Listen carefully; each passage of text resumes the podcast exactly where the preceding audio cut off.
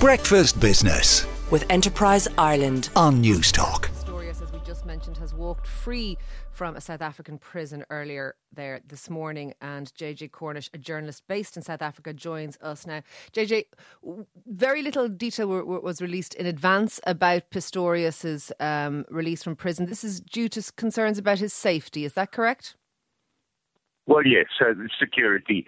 Uh, he was at Atteridgeville Prison, which is just outside Pretoria, and that's where he spent most of the time. Although um, he did go to the Eastern Cape when he was engaged in the victim uh, um, aggressor dialogue process, which is part of the South African uh, legal makeup, which effectively tries to get closure.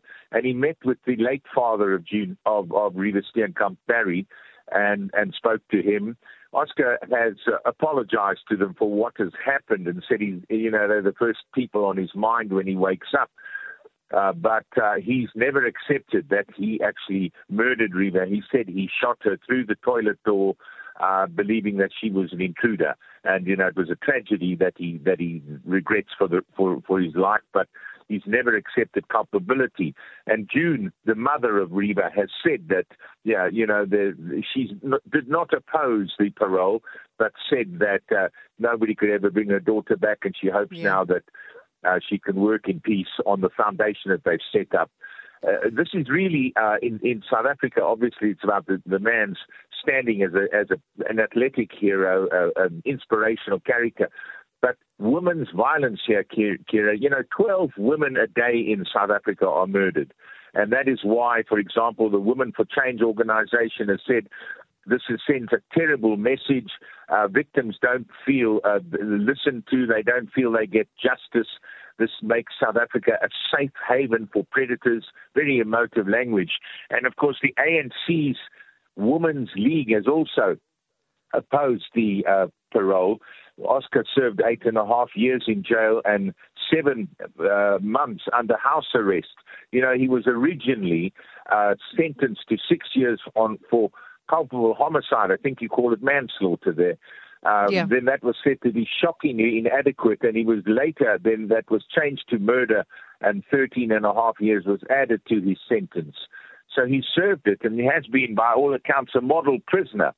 I haven't seen him. I mean, he's literally a, a, a kilometer away from me at his uncle Arnold's home, and uh, he's not allowed to speak to the media. That's an unusual thing for a parolee, but I think given the high uh, profile he has, one understands it. He has to. There are quite a lot of conditions around parole in, in, in South Africa. He's not allowed in any way um, profit o- o- off his crime. He's not allowed mm, publicise it.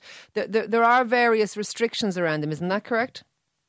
Indeed, there are, Kira. You know that he's not allowed to take any alcohol. He'll effectively be under house arrest. And, you know, whether this was something imposed on him by the prison authorities or society, you know, people I spoke to in the neighborhood said, leave him alone now, let him rebuild his life.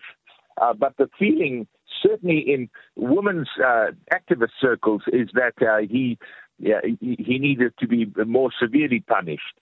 Yeah. But uh, he, if he the moves belief house, is, he, uh, even though he, am I correct in saying the belief it, it seems to be predominantly that even though he, he protests his innocence to this day, that the belief is that he is a murderer and that he was convicted correctly. That there, there isn't support for that view in South Africa you know, that seems to be the majority opinion, certainly is. And whenever, during the trial, for example, whenever I ask people, what do you really think? Could it possibly be uh, a, a, mistake? Uh, they said no, and then they maintained that he had sort of behaved aggressively at other times.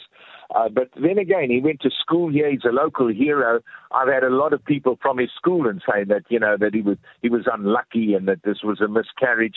So there is a but the, the overwhelming burden of uh, feeling is that he was that he did get, okay. he, he, had an uh, argument and, with her and, and shot her. And finally, JJ, he's going to be living on, on he has a wealthy uncle. He's going to be living on, on his estate, which has security, which has armed guards, because there has been credible, is that correct, uh, uh, threats to his life? Well, yes, I don't know about credible threats to his life. I uh, that's not something I've heard of. You know, I know him fairly well. I mean, we used to swim together at the local gym just down the road from where he is now. Uh, and he, was a remarkable guy. I mean, I had to introduce him at the, when he made speeches and so on. And, and uh, you, you know, he really is uh, what they say, an inspirational character. He came up from having his legs amputated at 11 months to winning two Paralympic gold medals and actually competing in the 400 meters able bodied race yeah. up to the semi-final stage at the London Olympics. So he is all of those things. And apparently he's changed enormously in prison. I'm told that his beard, he's grown a beard, and I think he's found religion. Uh, so we don't know. But uh, certainly, Reeva Steenkamp's family—they—they—they've maintained a co- very cool composure on this. But the feeling, as I say, the overwhelming feeling is that he was guilty and that if he uh, or is guilty, and that if he, for, for example, goes to the local supermarket or to a local restaurant, something like that, uh, there's a there's every chance that he gets pilloried and and and, okay. and people would have something to say. Look. Thank you very much for speaking to us on all of that this morning. That is JJ Cornish, a journalist based in South Africa. Uh, 15 minutes. Breakfast Business with Enterprise Ireland on Newstalk.